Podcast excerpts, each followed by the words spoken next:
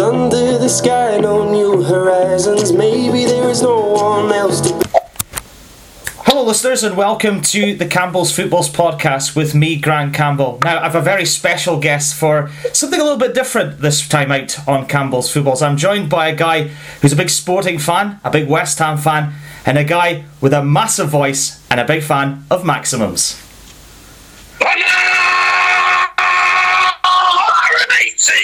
With that distinguishable voice, it can only be the magnificent darts referee, Russ Bray. Russ, it's an absolute pleasure to chat with you. How are you doing? Yeah, I'm good. Thanks, Grant. Lovely to be on the show. Thank you very much for asking me. Appreciate it. Uh, it's an absolute privilege to chat with you, as I said. How have you been coping during these times? Because obviously the World Championships have just been completed. I think we were all watching on our screens at home. It must have been a really weird experience with no fans, but I'm sure, nevertheless, very enjoyable.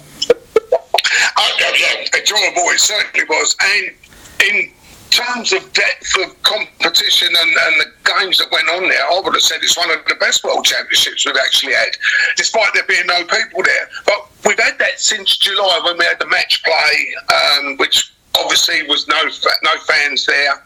Um, so I think the players got somewhat used to the fact that there isn't anybody there. Um, and of course, we had all the lockdown from March up until July with respect to that, you know. So, um, but for me personally, I mean, it, it was it was it was different, but you could actually hear the crowd in the background that, that, that, they put in, which sort of made it a little bit easier. But from our perspective, from a referee's perspective, you stood up there concentrating on the darts, so you don't really pay that much attention, you know. Yeah. Miss out on the odd song like "Stand Up" if you love the darts. You know what I mean? So, you, have got to, you've, to be on that. You've got to make sure you're counting things correctly and making sure you're uh, delivering the right score. you know, it's um, you know. Maybe odd, odd cock up, I'm, I'm sure, but uh, you know, at the end of the day, it's uh, you know, we're only human and it's how it goes. But you're trying to concentrate, obviously, on the game itself. So, you know, as opposed to what's going on around you, um, you're aware of obviously if the players are talking or whatever. You're aware of all that type of thing. The crowd wise, for, for me personally, and, and, I'm sure I'll say the same with the other boys that um, know, I don't think it make too much of a difference.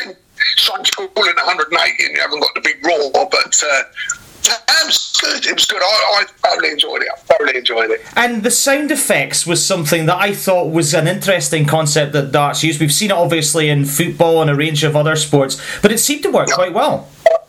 Yeah, it did. Um, there was a, a couple of times because we could hear some of it in the arena. A lot of it is what Sky put over to the TV, so which we wouldn't have heard in the arena. But in the first instance, what was happening was if a dog come close, there was a big cheer. Hey! Well, it wasn't in the right spot, if you know what I mean. Yeah. So they eventually put that into what you would hear at home, as opposed to us hearing in the in the arena itself. So. Uh, it was, uh, but I, I thought it was great. Uh, what they done, what Sky have done, what the BBC have done is to, you know, nothing sort of a miracle. It's been amazing, and you know to keep us all working, to keep us going, keep the fans entertained. Like I say, I think it's one the, been one of the best world championships in yeah. depth. If you take the whole concept. I think it was superb from day one to you know day sixteen. And in terms of the COVID restrictions that have been implemented, it seems to be quite uh, rigorous in terms of the testing, but it again seems to have worked yep. quite well. And in the bubble, there hasn't seemed to be many COVID positive tests, which seems to be a massive plus. Uh, absolutely, it's a great. I mean, we're, we're tested every time we've gone there. Um, every day when we walked into the arena itself, uh, into the Ali Pali, um, we had to sign a form, which comes through electronically on your on your um, on your phone, on your email. Uh, sign the form, go in, temperature check, and then away you go. But we was COVID tested before the tournament started. Um, and then when we went back Boxing morning, we had to go back there. We had to be there nine o'clock Boxing morning um, and then got COVID tested again. So uh, they were keeping right on top of it. Then you was bubbled in your, we was red zone, and you got amber zones, which you couldn't go into. So it, it, um, it absolutely worked really, really well. You know, it yeah. was it was it was great how they done it. And to be fair, the logistics that went into working everything out, you know, from Matt Porter at, at at the PDC, you know, all the way through to the guys that done all the staging and everything else. Uh, like I say, again, was absolutely amazing. It's incredible the amount of work that's gone into it, and to make it succeed and make it look good. Yeah, absolutely, and it did look good on the TV. I mean, despite the fact no fans, it was a really, really good watch. I and my family especially really enjoyed it, and I'm sure loads of other people enjoyed it uh, across the country um, as well. I mean, we cannot go any further without talking about Gerwyn Price winning the World Championship, becoming the new world number one. What an impressive performance from the Iceman! Oh, absolutely terrific. And yet he sort of he, went two last leggers actually, two final legs to get through, which he needs that little bit of it. He showed that he's got the minerals to do it. You know, he, he um, and a worthy world champion because he's probably been the guy that's the most consistently good this year and um, and he's proved that and deservedly. He's gone to world number one as well, um, plus world champion. I mean that is terrific, and he's a fabulous, fabulous dart player yeah. and a great guy as well. A great guy. I know, I know he got he gets booed by various sections for antics and all the rest of that. that that's that's gone. Then that's long gone with the guy. You know, he's got his roar, he's got his shout, but that's picking him up. He's not affecting anybody. Absolutely. And he does everything all within the rules. And you know, he's a fabulous kid and, and a worthy world champion. Yeah, absolutely. Well, let's delve into talking about your journey in sport, Russ, because as I said, it's an absolute yeah. pleasure and a privilege to chat with an icon of darts. Uh, my first question I always ask, like to ask my guests is, what made you want to go into the sport of darts in the first place? place. What made you want to kind of go into that kind of journey in your in your sporting life? Well, many many years ago, back in oh goodness me, 1975, um, I was a, a policeman. I was uh, um, in training at, at, at, Hendon, and they had a darts competition. Well, I'm a, a big dart in my life. And one of the lads said, "Oh, can you make up the team?" I said, "Yeah, okay." So it was like Hendon versus um, the other the other the other lot of it, and Trenchard, Hendon versus Trenchard, and uh, so I made up one of the team. I got a set of straight brass darts, and uh, I stood there and I threw them, threw them fairly straight. I'm, it, all sports that I've ever done, you know, I want to do it to my fullest. So consequently, bang, bang, bang, we ended up winning a medal. I thought, wow. Well, I was a high jumper then. I represented Britain as a high jumper and, and all sorts in, in athletics. Um, but I still maintained the dance. I really enjoyed the dance, and it, it was something that I loved to do. So, consequently, when it sort of crept up, I got married in '78 much more sure, didn't I? got married in '78, and um, it's uh, I maintained the darts then, learned the numbers, learned how to play darts, played out of the Belgrove Club at Welling in Kent. And uh, that's where I really learned all my bits and pieces. And I ended up, you know, a decent player. I played county A. When I moved to Hertfordshire, I, I ended up playing county A darts for them. Um, and that's really how I got into it and how I really enjoyed the game. I love one on one competitive mm. sports. I, mean, yeah. I love your football, obviously, but one on one, like boxing and things like that, you know, because you've got nowhere to go. If it's all going wrong, you've got absolutely nowhere to go, and it's down to that man, you know. Yeah. And that's what I love. I, I played darts myself. Sorry, sorry, Graham, darts is one of the only sports where you've got to be offensive straight from the start. Yeah. You can't beat be If You can't think, oh, I'll just hit a nice easy 60 here. You know, you, have got to go for it straight away, you know. Yeah. Unlike snooker where you can put the white behind the yellow or something like that. Dance, not really. You know, you set a shot up, obviously, the player isn't on a shot, Like you've got to be aggressive enough right from the off to go for it. That's, that's the other concept, Solo. Yeah, it's a fantastic sport. I mean, I, I play darts myself. I play for a local team here in the northeast of Scotland, and it's a good competition, isn't it? Because, as you say, there's there's a scoring aspect in the game, but there's a lot of mental strength required to, to be successful. Yeah, yeah, absolutely. I mean, it's, it's, if you haven't got the head, if you haven't got the, the strength, you know, Phil Taylor strength, Michael Van Gerwen strength, now Gary Anderson's strength, um, Gerwyn Price's strength, Peter Wright, all these guys are world champions, you know, because they're strong in mind. They, have got their mental agility to maintain it. They don't bottle it. They've got the minerals, as we say. Um, that's that's that's one of the biggest things. I mean, all sport is you know 30% absolute ability, 70% in the brains, you know, and uh, yeah. darts is very much that. Yeah, absolutely. In terms of as you were making your journey through darts, I mean, we've talked about, you talked there about Taylor and Van Gerwen, but was Taylor an inspiration for yourself as the, the sport was beginning to become more profound as it is now? Um, I would say so, probably. Um, mine's more Bristow era, really, because I mean, as I, I started playing darts in '75, um, before any World Championships, actually. So the first World Championship was in '79 that at Leighton Reesper. And then uh, you know John Lowe obviously going after that. Then obviously you had the reign of Bristow then for five years solid. Um, and I should imagine he was probably uh, an inspiration within the game. I was really lucky. Um, Eric asked me to play pairs with him in Norway back in the 80s. And um, brilliant. And, brilliant. You know what I mean? It, it, it, you could not wish in this game for anything better than that. Eric Bristow asked you to play pairs with him. And I've roomed with him, was in Oslo, roomed with him, and we've become really, really very close friends. Even to the point when I become a referee, and you know, changed obviously from playing, uh, become a referee, done a million and one shows with Eric, and uh, I'm my best mate Keith Deller, obviously. You know, I mean, we've done loads and loads and loads of stuff. You know, so yeah. um, I would have said Eric was more of an inspiration than Phil because I was already involved with it True. when Phil kicked in, if you know what I mean. Yeah, yeah. So. Yeah but Bill, very, very close friend as well. Yeah, absolutely. I mean, Bristow really was the first guy that I sort of realised. I mean, I'm, I'm 30 this year, but even sort of seeing old videos of Bristow, I mean, he just made the game look so easy. And I loved his nickname, the Crafty Cockney. He knew how to win ugly as well, even when he wasn't at his best. Yeah, but exactly. But that, that again is another aspect of the game. Um, I spoke to Gavin, Gavin Price. Um, couple of games before the final. And uh, I said, that's what you have to do. You have to win ugly sometimes. Because he was saying, oh, Blom, I didn't play too clever, you know. But you have to win ugly. And, and that's where, again, where the mental mental strength comes in. You know, it's uh, you're not playing as well as you hoped you would do.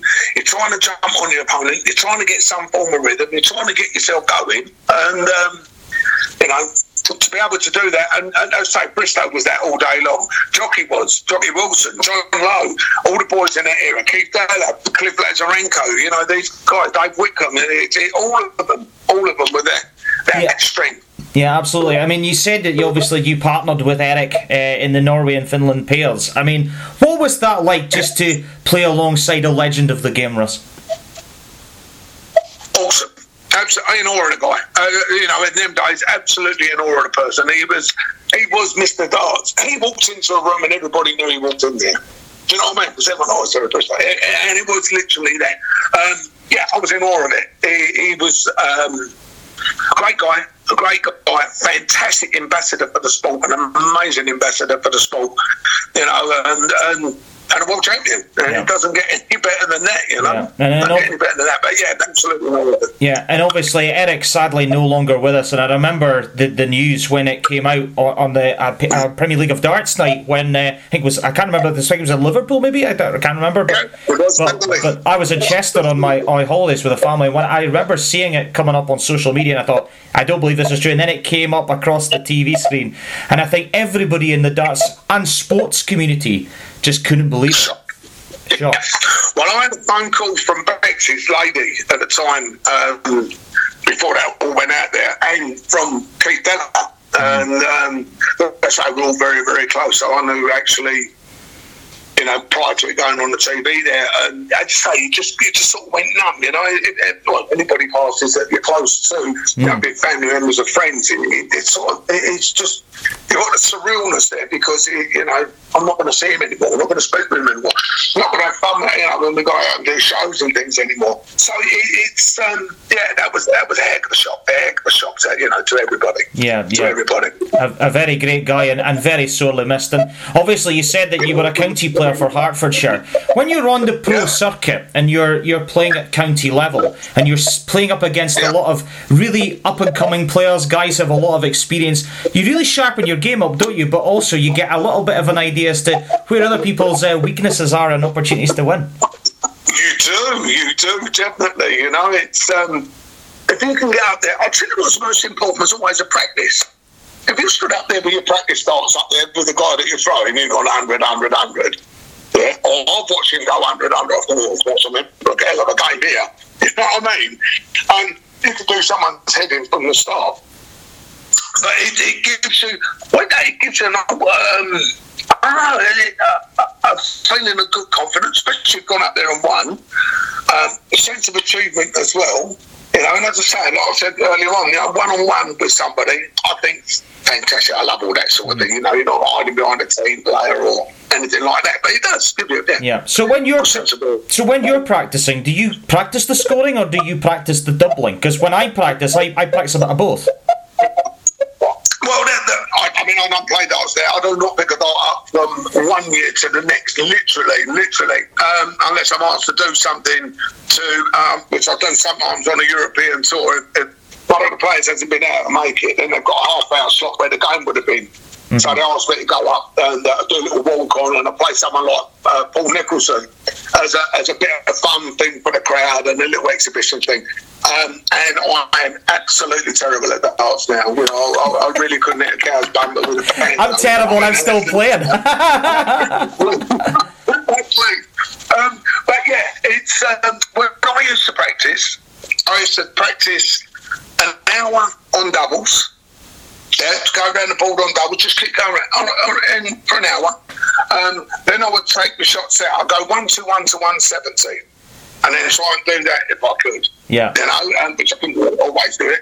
Um, and then go up and then just general throws to, at treble twenty, treble nineteen. Yeah. Yeah. And that was how I used to do. I used to, I used to practice three, Yeah. four hours a day, Yeah. you know, just to try and even.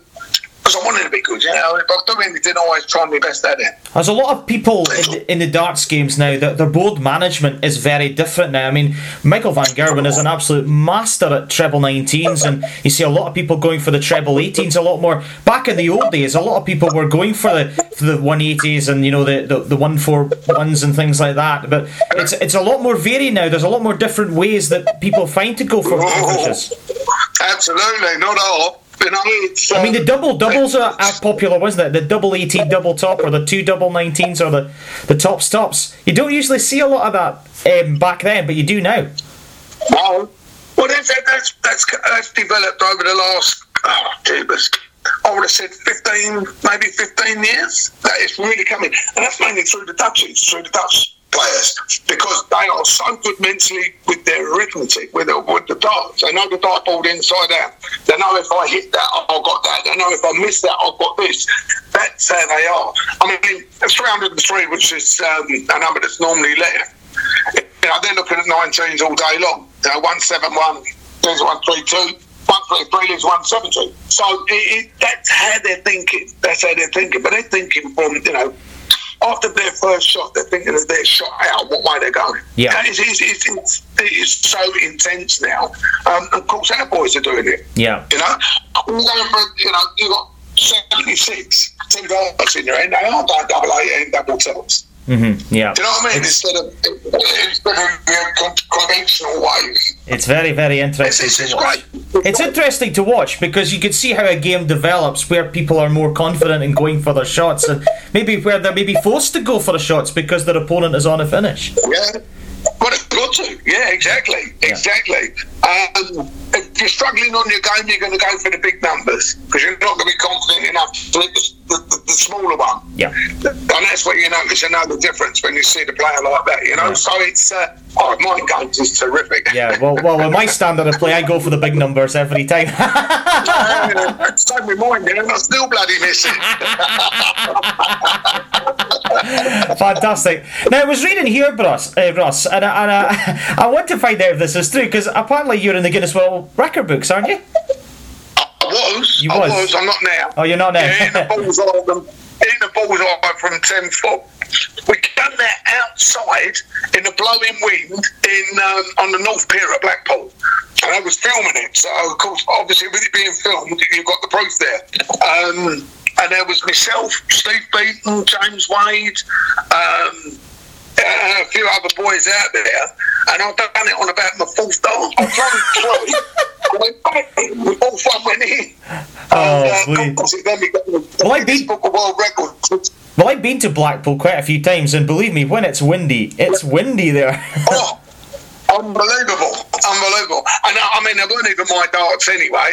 Pure and utter luck, pure luck. I think Freddie Flintoff took it off uh, for children in need do. So. Uh, oh, I thought you were going to tell me you meant it. The fact you said it was a fluke's maybe a bit disappointed now. I got to be, I got to be hundred percent honest. I'd never get away with that one, Grant. Trust yeah. me, I wouldn't get away with that. Absolutely brilliant. Well, I have practiced darts outside my house here, and it can be quite windy here in the northeast of Scotland, but even I struggle to hit the bullseye out here. my folks are listening to this and laughing. uh, I mean, the guys have a little sort of breeze on stage and it throws their darts, and yeah. it really does. Just a very light breeze will well, throw their darts. Well, that happened, didn't it, when uh, Adrian Lewis was playing James Wade in the World Championship all that years ago, didn't there? Exactly, exactly. Exactly, had a drive come across. I found it was a door that was open a way over in the back of the arena. So consequently, you know, it was, of course, this drive going across the stage, but you can actually physically see the way the darts go in at an angle or not, as the, as the case may be. You know, it's um, it really does make a difference. So. Yeah.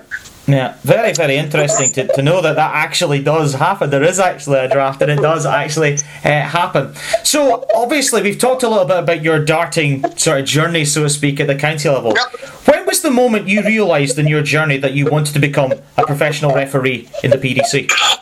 Purely, again, purely by accident. We had a county match um, at home, and obviously with county games, you, you've got the stage set up there, you have a referee up there, you have your markers, and uh, like you would do on an ordinary stage that you see on a TV.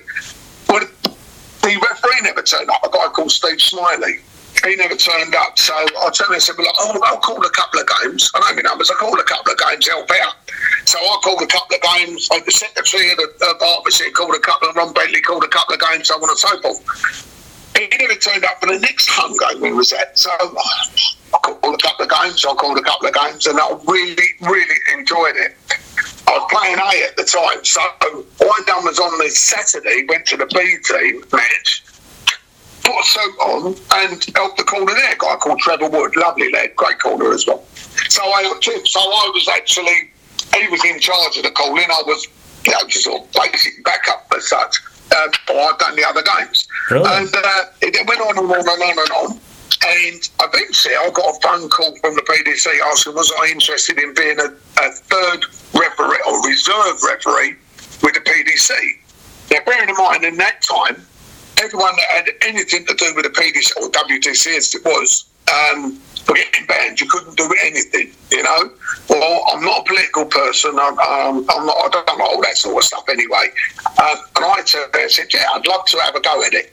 And in '96, um, at Blackpool, at the match play, they said had three matches on the Sunday night, which weren't televised live. They went live on the Monday, but they showed the games on the as a preview on the Monday before the uh, before the main event. And I called two games. I've gone up there because you had two referees there anyway, Bruce Spendley and Freddie Williams, absolute legends, out of this world referees, and still way, way up there. They're magnificent. Yeah. Sadly, Freddie not with us anymore. But um, I've gone up there. I called the first two games. The first one had John Lowe in it. I can't think who was playing. And the second one had Paul Lim in it both of the only guys that had done nine dollars at the time. And uh, I walked off the stage there, and uh, God bless him, he's passed away now. Tommy Cox, the tournament director and founder of the PDC with Dick Allix, John Markovic, he um, he said we're not having a reserve referee. he said we're having three referees. Welcome to the PDC, uh, and that's it's you know I suppose here and um, you know the rest in inverted commas is history. So I was a scaffolder. I was scaffolding but one of the boys there. Fantastic. And Paul Lim and John Lowe, you mentioned. I mean, Paul Lim's story is absolutely extraordinary, isn't it? Because the first guy to, to hit a, a nine dart leg, and then he's come back into the PDC uh, and, and really been a breath of fresh air, and all the fans just love him. They do, they do. Well, I'm very lucky because I do the Asian tour. I mean, I, I, I go out to, and we do um, six different countries in Asia, which include like Taiwan, Japan, China, uh, Hong Kong. Uh, I in Malaysia, which is the second one anyway. Uh, the Philippines and that. So you know, I'll get out to all those. Of course, I'm meeting Paul every week. But again, I've known Paul since the 80s. Um, first man ever to do a nine darter in the World Championships, and uh, he nearly come close the other year. That's right. That's And I- right. it- it- The double 12 for a guy playing against Gary. Um, but his consistency, his consistency is unbelievable. A man of 66 years of age, his consistency is terrific. Yeah, And absolutely. confidence, he's still got it, you know. He's got a lovely voice as well. He speaks very well, and I think that's absolutely fantastic. In terms of the calling, Chef and all. in terms of the calling, Ross, when did you? De- how did you develop the very signature 180 shout? Because did that come over time? I wanted to be different to the other guy. I mean, you got Bruce uh, at the time. We had Bruce Spendley, Freddie Williams in the PDC, Martin Fitzmaurice in the BDO with George Noble. But apart from great name, I know George since he was nine. George is brilliant. I love George Noble. I think he's a great referee as well. So bad, man. Never makes a mistake, the boy. Very, rarely will he make a cock up. You know, I mean, he's that good. He's super. You know, I make cock ups, but he, he, he's absolutely spot on most of the time. You know, he's, he's, he, he is good. He is good. But, so, of course, you have Mike Fitzmaurice, George and Noble in, in the BDO. you got Freddie Williams, Bruce Spendley in the PDC. Uh, and there's there's Russ Bray, new guy, you know, on the block, you know, and I just didn't want to be the same as anybody else. I wanted to be different. In the day, what I used to wear was a jacket and trousers, you know, collar and tie, but jacket and trousers. So I'll wear a suit. I'll be different. Yeah, so I wore a suit. Then I saw that. So then Bruce and Freddie started wearing suits. So I wore a jacket and tie, jacket and trousers. So I, so I just switched. I just changed all the time.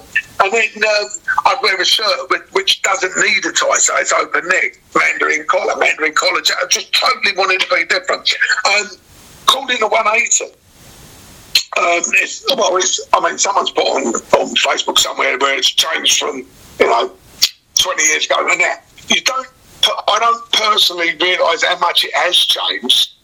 You know, until you see old footage. Oh, no, I don't call it like that now, but that's just how it's developed over the years. And, uh, you know, it's been no, I haven't had no particular psyche about changing it. It's just there. it's, there.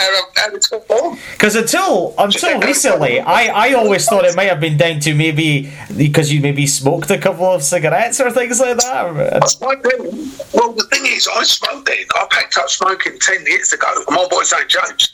Uh-huh. My voice ain't changed in 10 years. You know, we've established it already. They haven't changed in 10 years. Yeah. You know, and uh, as I say, so the smoking side of things, Yeah. yeah, I mean, it's. Uh, I'm glad I don't. Yeah. It's the hardest thing I've ever done in my life I up smoking. But uh, now, as I say, it's uh, it's just how it's, it's how it's developed. I haven't consciously changed it. Let's Yeah. it. I want to talk to you about some of the other guys you just mentioned. Obviously, George Noble, uh, Bruce Spendley, who you've mentioned. Yeah. Um, some great referees in the PDC. Do you guys have a really good rapport with one another? Is there a bit of rivalry between the, the lot of you? I mean, No, no, no, no. No rivalries at all. Everything, everything's all a good laugh. It's um, we're all doing we're all doing a job. We go out and do our job, you know, to the best of our abilities. And uh, as I say, when you take well, take someone like Kirk. Jeepers, I mean, you know, he was on countdown, he won countdown, he was countdown champion. You know, you can ask him what's 300 times 800 times 927, he'll go bang, bang, bang. You know what I mean? He, he, his calculation went calculator, and, and he is, he's just amazing. Um, same with George. George, you know, he just, they just very, very, very rarely make a mistake. Yeah. For me, it's not a natural thing. I'm not a natural, uh, you know, mathematician in that way. So, plus my concentration level ain't always the greatest. And- and- and- you know, and of course, I haven't mentioned Paul Hicks as well, another very good uh, referee as well. Absolutely superb. Paul, he just done the final there. Well, I met And, I uh, met Paul at uh, an exhibition event a couple of years ago up in Turriff here in the northeast of Scotland, and he was scoring. Oh, yeah. uh, Gary Anderson was there, Wayne Mardle was there, Yeah. Peter Manley was there, and John Part was there. What a great laugh! I'll tell you, Wayne Mardle was something else. Something else in it. Well, he's another lad. I've known Wayne since he was nine, ten years of age. Because I used to play darts in Essex when I lived in Essex. Uh, well, I'm an Essex boy anyway, but uh, um, I've known Wayne since he was nine, ten years of age. We used to play darts against his dad, Billy. And um, you know, of course, I've grown up with Wayne as well as, as a very, very close friend. Uh, we even play golf together now and things like that. You know, he's, he's a great, he is such a laugh, and he really is what he is a showman. Yeah. Big time. You know, he, he's just exactly that. You know, it's a 180, runs around the arena. You'd have seen him run around the arena, I go high five him once get back on the stage. You know, go Wayne Mardle exhibition. It is an absolute treat. It Yeah, really I've, is. It's, I've it's got my. I've got my Great picture with Wayne. He's fantastic. He's just he's just an absolute character. He's offered something different to Sky Sports Darts. Yeah, yeah. But it, it, I think you need characters. So no, no, you need you need characters everywhere. You need it in our game.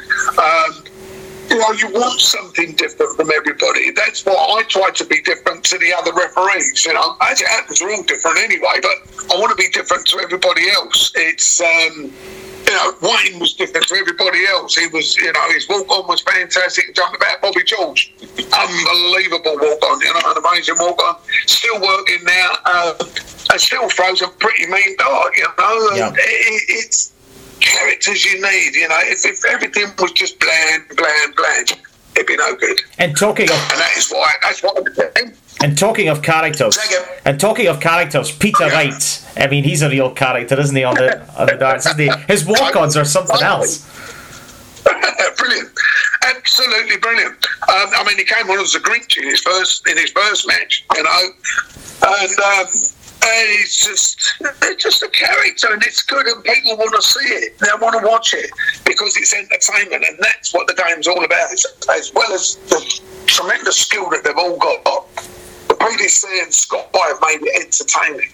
And, uh, and that's what people want to come to. That's why the auditoriums are packed out. Can't get a ticket for love the money. They're rammed out because everybody wants to get involved. That's why the crowd will turn up in their, you know, Smurfs or Minion or whatever it is, you know, um, because it's just pure entertainment. Yeah, absolutely. And it- it's really fun.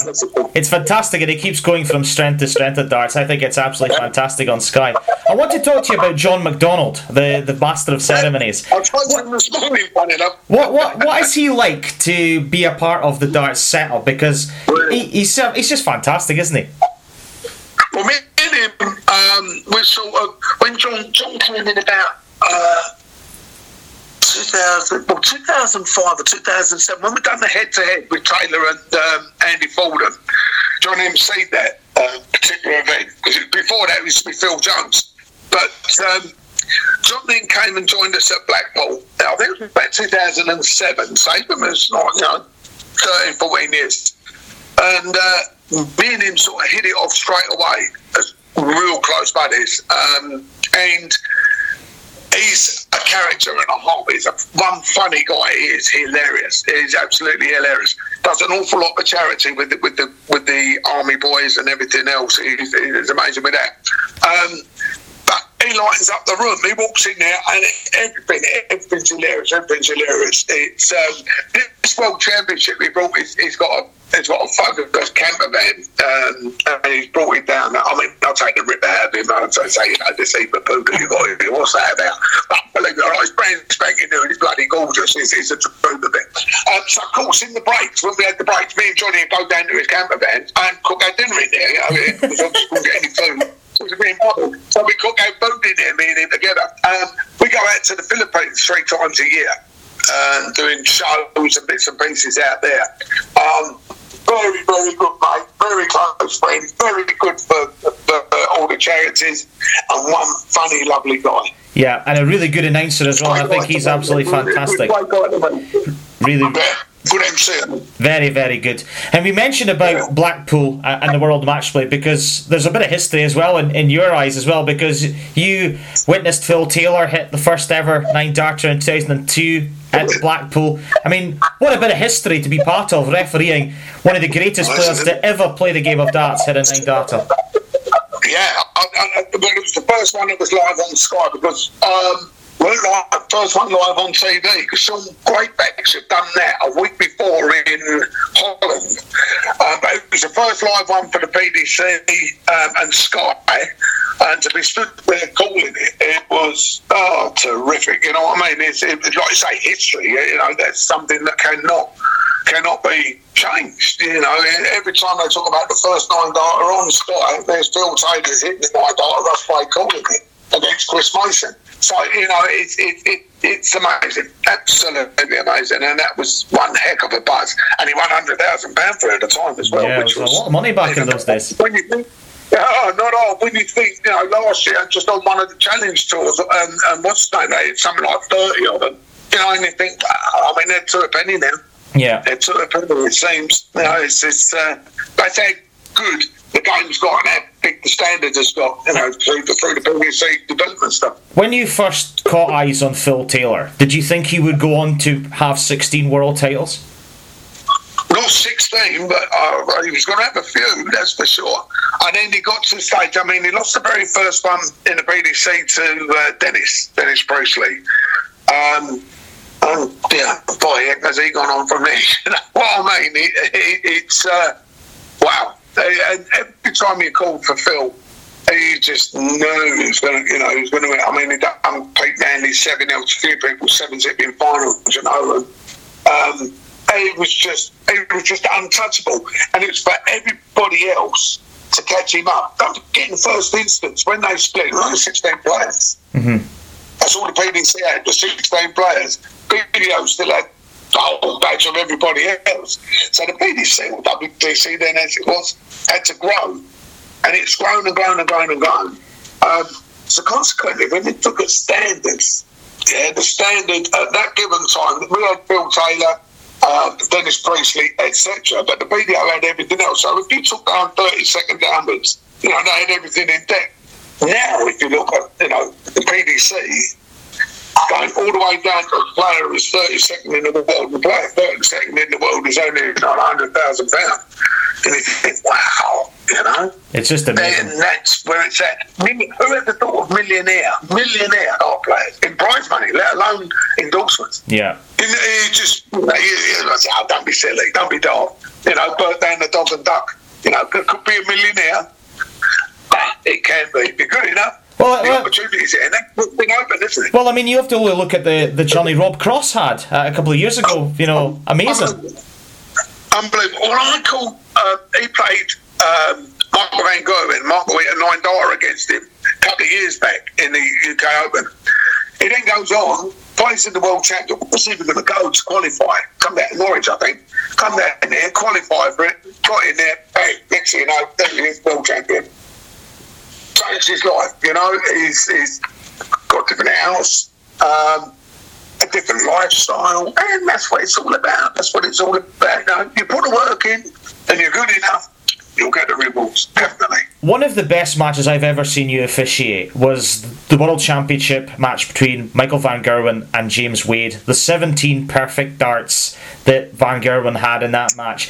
And Wade won the set. That, that's what people forget. James Wade won that set. I mean, have you ever seen a set of that standard like that again? No, no, no, I've never called a set like it. Never called a set like it. It was, um, it was just unbelievable. It was just breathtaking. You know, caught the nine, and then he's gone. You know, one eighty. I think it's one eighty. One eighty again. Gone for the one four one. Well, he missed double twelve by quite a bit for his standard, but it was. I'm thinking, wow, we're going back to back nines here. You know, it was uh, absolutely amazing, amazing. And when you're calling that game, when he's on for the nine darter the second time round, is there a small part of you that's hoping, I kind of hope he gets this, but at the same time, I, I don't want to feel too much favouritism towards him and not to James? No, no, no, no, no, no, no. In all honesty, you tr- I, I- if you listen to however do it, it's um, you treat it as a leg. Even Phil's when Phil beat uh, when Phil hit his nine dart, it was in the fifth leg, so I was going for a natural break, commercial break. Um, you say out game side and the fifth leg, Phil Taylor, put the mic back in, and it's just as normal. You do it as normal, you know. Yeah. It's, it's the same with Michael because um, Because I get too excited if it was something like that. and my job's not to. You know what I mean? You know, you can make a buzz on, on certain calls. Kirk's brilliant on his one seven fours, one seven sevens. You know, emphasise it a little bit. But um, yeah, you know, I mean that's how that's how I call it. You know, it's, it's uh, so it's not normally detrimental to the other person. But I mean, James played it nine darter and lost a set. Same Yeah. as. Yeah. You know, I, I think he lost. No, he, he, yeah, he lost a set, didn't he? Yeah, against Stephen Bunting. That's right. Yeah, yeah. I mean, that was uh, that was fantastic as well. I mean, it, it's it's just amazing to see some of these dart players just hit nine darters sometimes for fun. You know, I mean, I, I, I the best I've hit is a twelve dart leg. I mean, I've never done anything better than that. Right. Right. I've, had- I've had a 10, I've never had a 9. I've never had a 9 in practice either. I think one 8 is back to back, but never, never, never even practice. Yeah. Had the 1 4, 1 afterwards, or in the tour. I think 10's in, in matches. Yeah. The PD, the, the PDC as a, a circuit now because this goes all over the world, doesn't it? And there's so many great tournaments. We've talked about the World Championship. We've talked about the match play, but just going over the world, Russ. I mean, what's your favourite places you've been to on the circuit? My favourite, what, excluding the- those ones you said? Yes. Um, wow, uh, good question. Uh, one of the best ones we've done was South Africa. Uh, in Johannesburg, in South Africa, that was that was fantastic. Australia, obviously, um, but I go out to Australia three, four times a year anyway, doing loads of stuff over there. My next trip out of there will be me 35th to Wow. Australia, so uh, you know, I love I, I love Australia. I love the tournaments we do out there. Um, I do the Asian tour. So again, I, I, it's very difficult to pinpoint actually because um, you know Vegas was always uh, a, fabulous one to do. There's a classic there. Um, very, very difficult to turn around and say any any particular one because they're all good for Yeah. all the right reasons. You know, the World Series obviously because you've got top boys out there anyway. Yeah. So if we go to Australia and, and, and New Zealand, um, they're good. They are good. But they're that, they're but, very good. but that comes on to my my next question, which is you know you've got so many players from all over the world now coming to play in the World Championships. People from Australia and America and Canada. I mean, we've talked about uh, the Philippines and, and things like that. And the, the World Cup of darts has really taken off and grown people's imagination of darts, and people can latch onto their home nation or loads of other nations and really get involved. Think I, I think the World Cup of Darts is, is a fabulous concept because, like you say there, um, it's not Great Britain. You've got Northern Ireland, Ireland, you know, our home nations as well, Wales, Scotland, England, and it's which is you know sort of five countries just in one hit. And then, of course, going out to all the others, your Filipino boys and, and, and Japan, China, etc., coming in, I think it's a fabulous concept because, again, it throws up a lot of wonderful players. Tell you what, there's a young lad there that played for Canada, and um, I can't think of his name. He played with Jim White. Uh, Uh, Campbell. uh, Campbell. Yeah. Now, I, I didn't know a lot about him. I didn't know a lot about him. But my heck could he throw darts? And it was, you see these guys there, you think, wow, you know, and that's the sort of talent that you haven't seen. So the World Cup tends to bring people like that because they play a single. The people like that, and you think, oh, boy, he can hold his own here. Yeah. Matt Campbell, yeah. He was absolutely brilliant. You know what I mean? And then that's what I like about it. Yeah. All of a sudden you've got Lithuania versus uh, Latvia or something like that. You Yeah. know, um, you know, we know the guys. We know the obvious stuff. You know, um, Labanauskas and, and uh, Mattis. You know, we know these people from our circuit, but we don't really know their partners. And next thing you know, they, you know, they're, they're in there. They're, You know, eleven dollar and one eighties, and think, wow, that is why the World Cup is so good. Um, and of course, and being a pairs, it's anybody's. It's anybody's. You know, it's anybody's. I mean, I, I, I mean, I personally would like to see more more pairs formats in the darts. I mean, I, I think that would be a really good watch. Yeah, me too. Me too, definitely. I wonder, And definitely Barry Hearn, if you're listening, I want that happening. That's it. Come on, have a beers. Um, yeah, that would. I, I think that would that would certainly work. That would certainly work. You know, it's uh, yeah, good concept. Good concept. There's two guys that I really want to finish up on your on the darts journey that you, you all have known in your time there, and one of them is Sid Waddell, obviously the voice of darts. Um, sadly, no longer with us. What did Sid bring to darts that just created people's magic? He he, he brought darts. he brought the fun side of darts. Um, he brought the serious side of darts. His commentary was uh, just something special. No one can copy it. No one can be a Sid Waddell. He was Mr. Darts, certainly within the commentary side of things and everything else. Sorry, God, was someone in the talking about. Um, but yeah, he said, "What? Wait, um, yeah, but they uh, Sid brought everything to the guy. He made darts. Everyone wanted to. I want to listen to Sid. You know, didn't matter what game it was. Sometimes, oh, Sid's commentating, and then you'd have, um, you know, maybe a, a, less interesting game or a game that's not, not got a lot happening to it. But Sid made that exciting. He was like Peter Alliss was to golf, wasn't he? And, and, and people like Murray Walker to Formula One. Just an absolute character. You got it. Yeah, Dan Maskell the cricket. It's exactly right. Exactly right. It's um, Sid was darts. Literally was darts. Um, tell you what, it was a very nervous man. Oddly enough. Really? Um, I yeah, I used to do a thing for his um, every January. He'd bring me up. Wait, hey kid, you're eight. You know, with his accent and that. Um, we're going to do a show up in Chiswick in, in the pub for his um, uh, for his grandson. I think it was grandson's school and I'd bring, bring some prizes down. I'd set up a dartboard there, um, and then we'd have a bit of fun, just uh, do a lot of bullseye type thing. And uh, it was all excellent. Have you got this boy? Have you got that boy? Everything? That, you know, we was really concerned that we got. I said, "Oh, right, we everything in there." Um, but once he got in there, once he got on a microphone, uh, he was just mustard, absolute mustard. Uh, lovely man, lovely man. And, and a maestro with words as well. Absolutely fantastic. Oh, Some of his uh, one-liners. You couldn't even think about it, could you? Ah. You know, you can hear the drip, drip of oil off a chip and things like that. I mean, it's just. Yeah, the, the one that springs to my mind. Even Stephen, the one that even Stephen Fry when he started the commentary with it. Yeah. You know, he just was he was in wonderment of, of Sid, and he yeah. was. He, he, I mean, I both went to the same college at different times, obviously, same university, but uh, but yeah, he. Um, he was just in, in awe of Sid, you know, yeah. sat in a commentary box, and that is, that was where he was absolutely amazing. I mean, one line I remember very vividly from Sid was that he's as sick as a chip in the McCain's factory when he's going for a third nine darter against Wade in the Premier League in 2010. I mean, that's simply unbelievable. I mean, your colleague George Noble covered that game. I mean, that was another yes, special night. Did. He did. He did.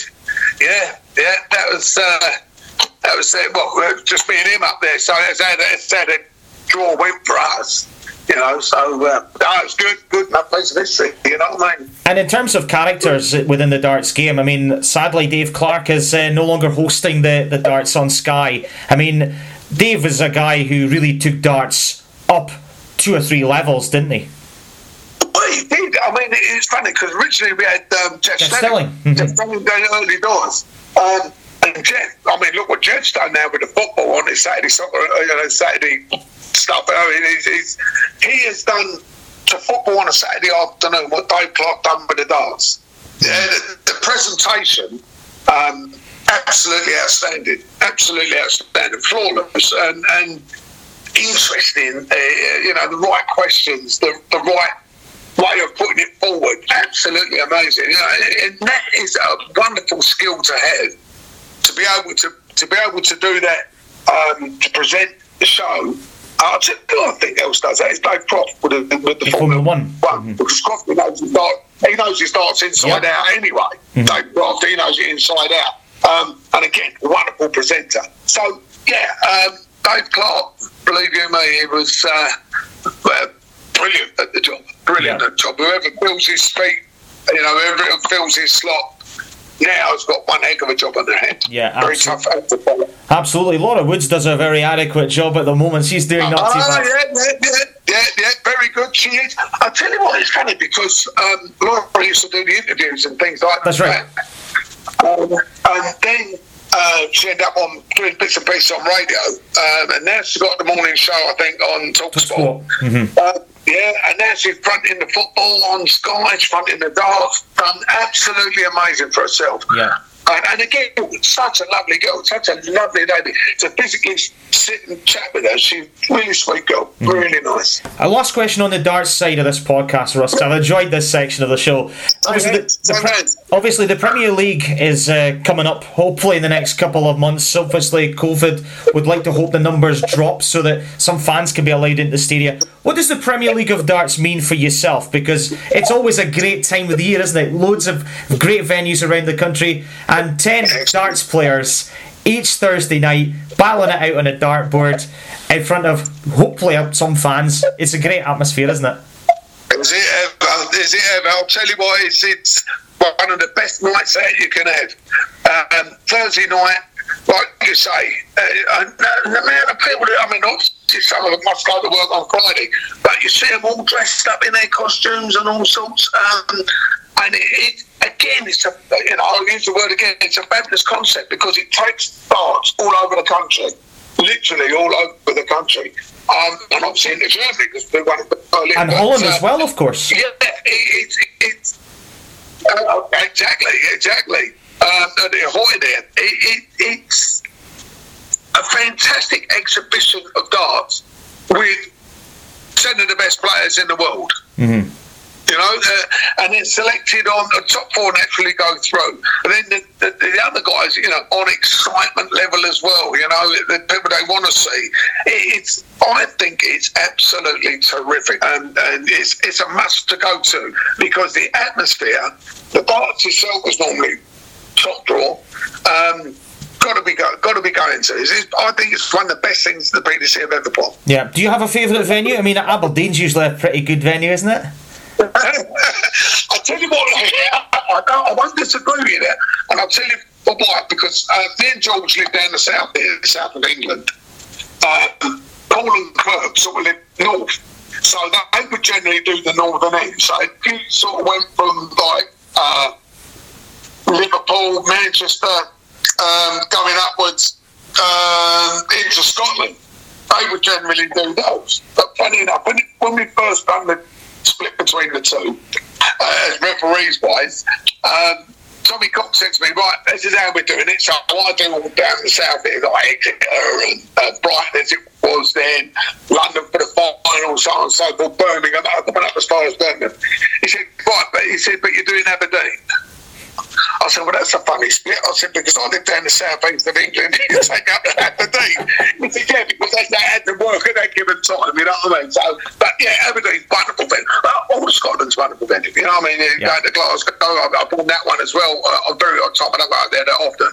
Um, going over to, into uh, Belfast, uh, into Dublin, uh, they're, they're terrific venues, terrific venues. And, and I've got, it's, but it's people that make the atmosphere, not so much the venue, it's the people that make the atmosphere.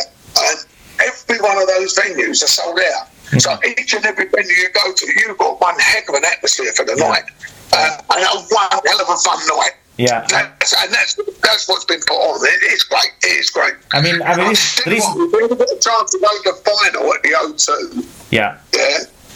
You know the O2. Yeah. See that packed to the rafters for you four or five games for the night. That shows how far and how big darts has gone.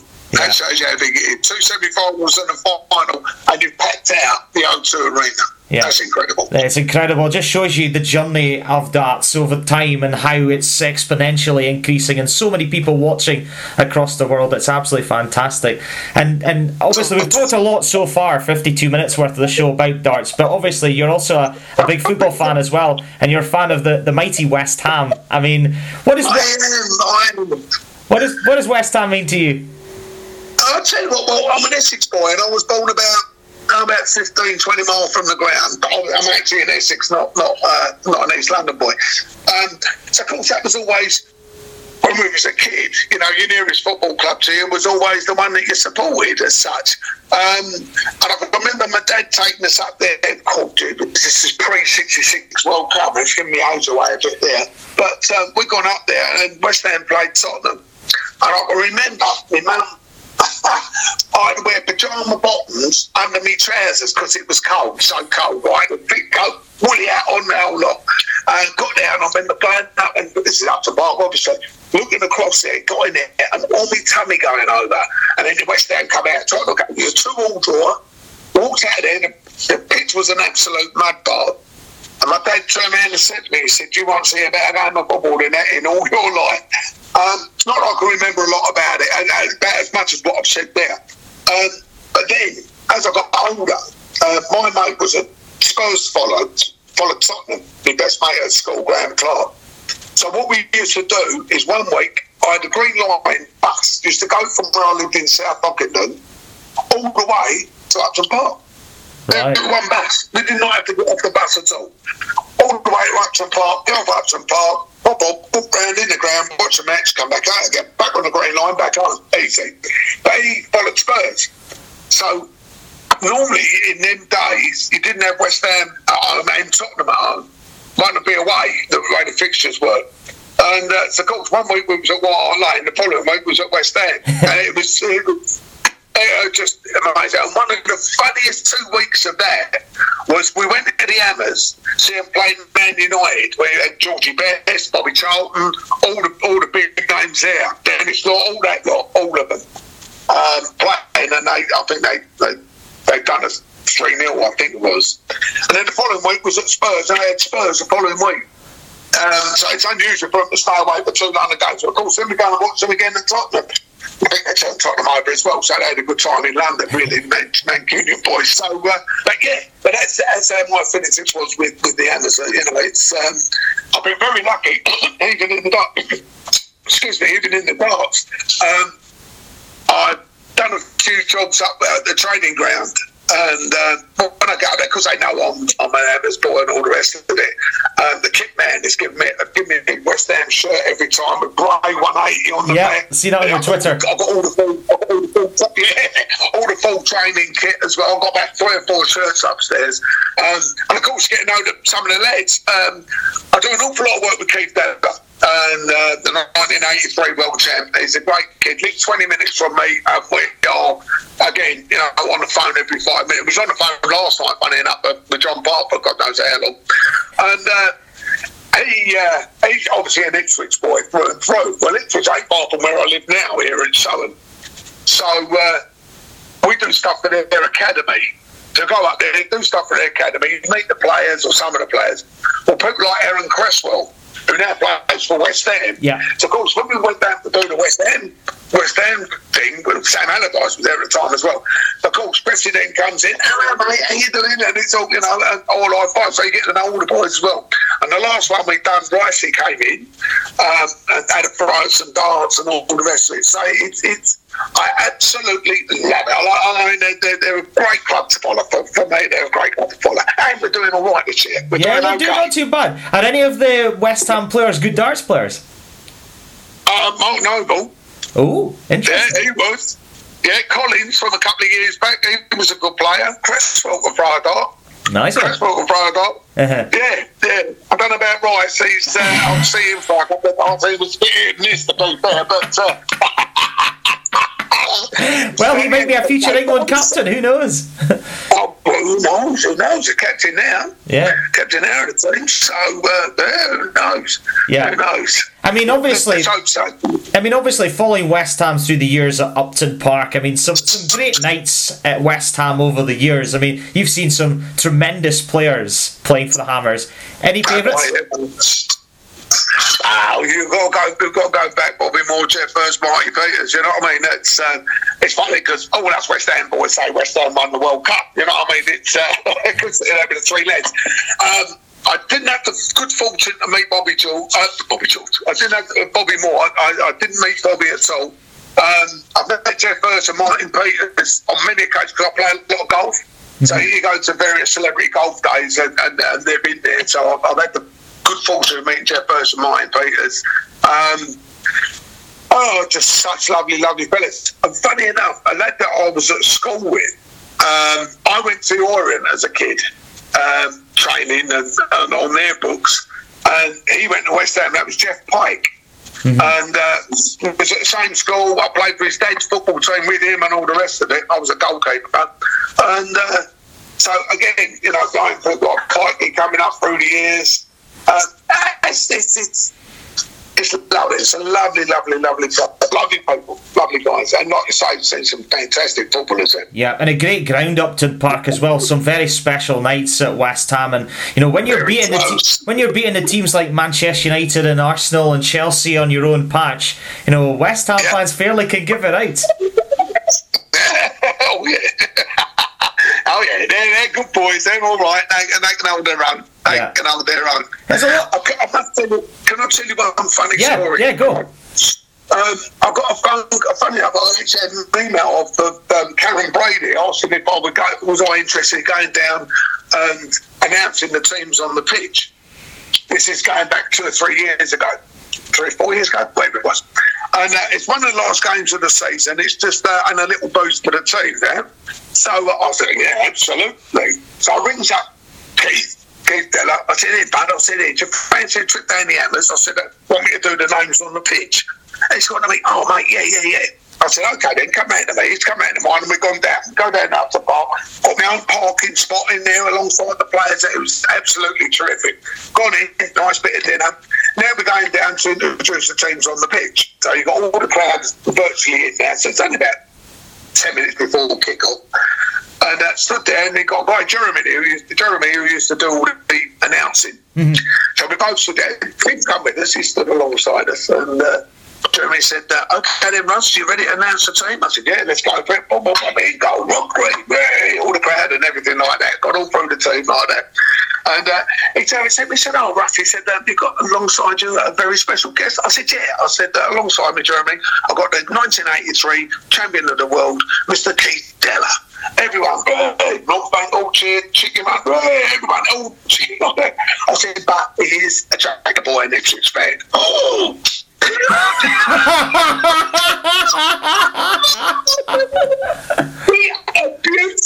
was obscene. Was obscene. Oh Jesus!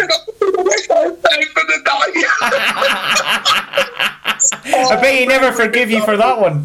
Oh, he didn't. He, he still mentions it there. He still mentions it there. Uh. so, no, it's a good. A good laugh. It was a good laugh. Yeah, and then obviously West Ham moving to the um, to the London Stadium. How have you found that change from moving away from Upton Park? I know a lot of fans didn't enjoy moving away from Upton Park. Well, I've only been to the ground once. Um, um, I tried chatting with Rob Pritchard, who's like the press officer for West Ham. Uh, I went down there and we played Brighton. We went two down, made it two all.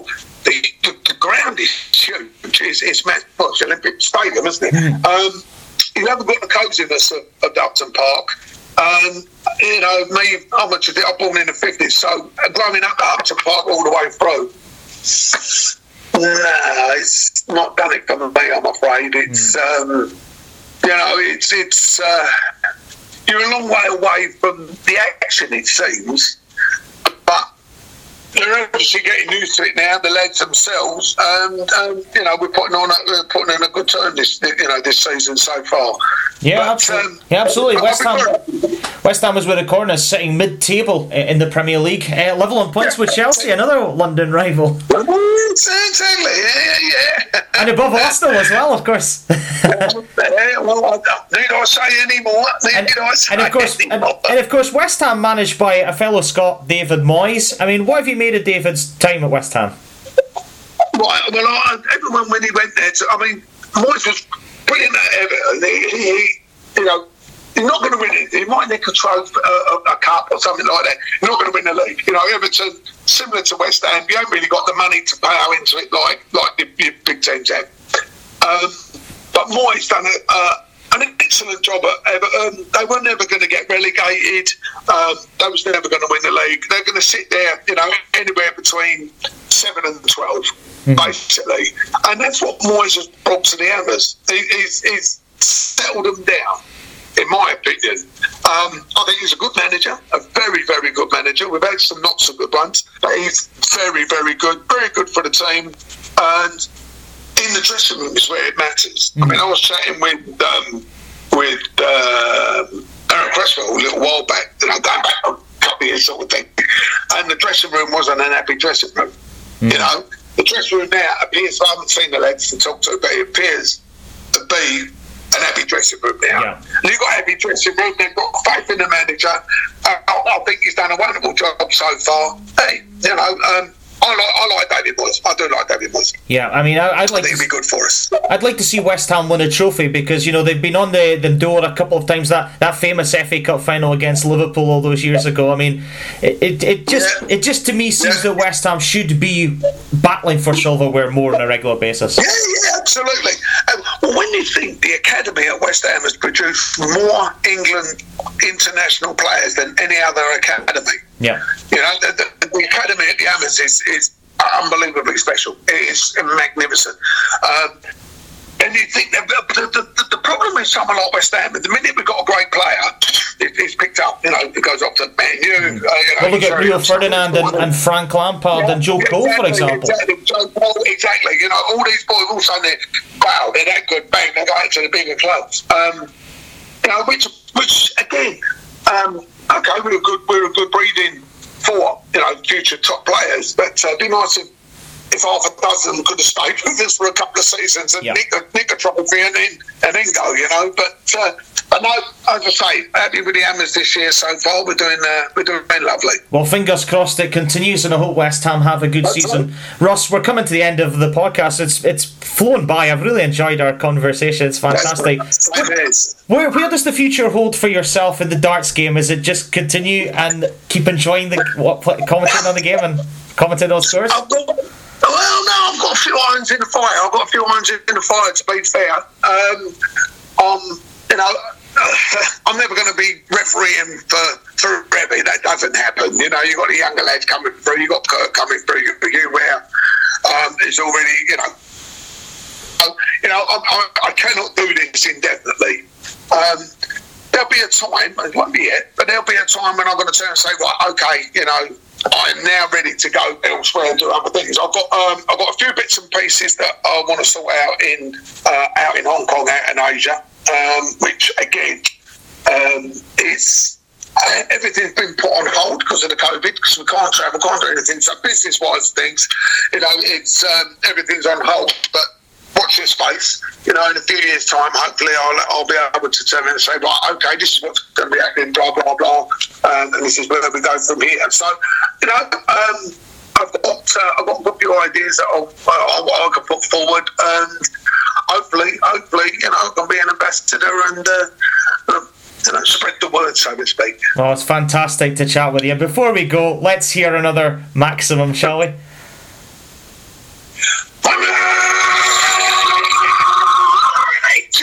Fantastic. I thought we should have that to, to wrap things up. It's been game shot and the match. It's been fantastic.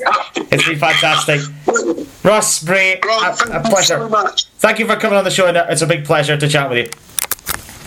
Well, listener, that brings us to the end of yet another episode of Campbell's Footballs. I hope this podcast was just what the doctor ordered. If you want to listen to previous shows or look out for future shows, follow Campbell's Footballs on Apple, Spotify, Google Podcasts, or wherever you listen to other podcasts. You can also follow the show on Facebook at Campbell's Footballs. Search for me, StatOG91 on Instagram or other social media channels. But until then, until next time, I hope you enjoyed the crack and enjoy Campbell's Footballs. What a dangerous night.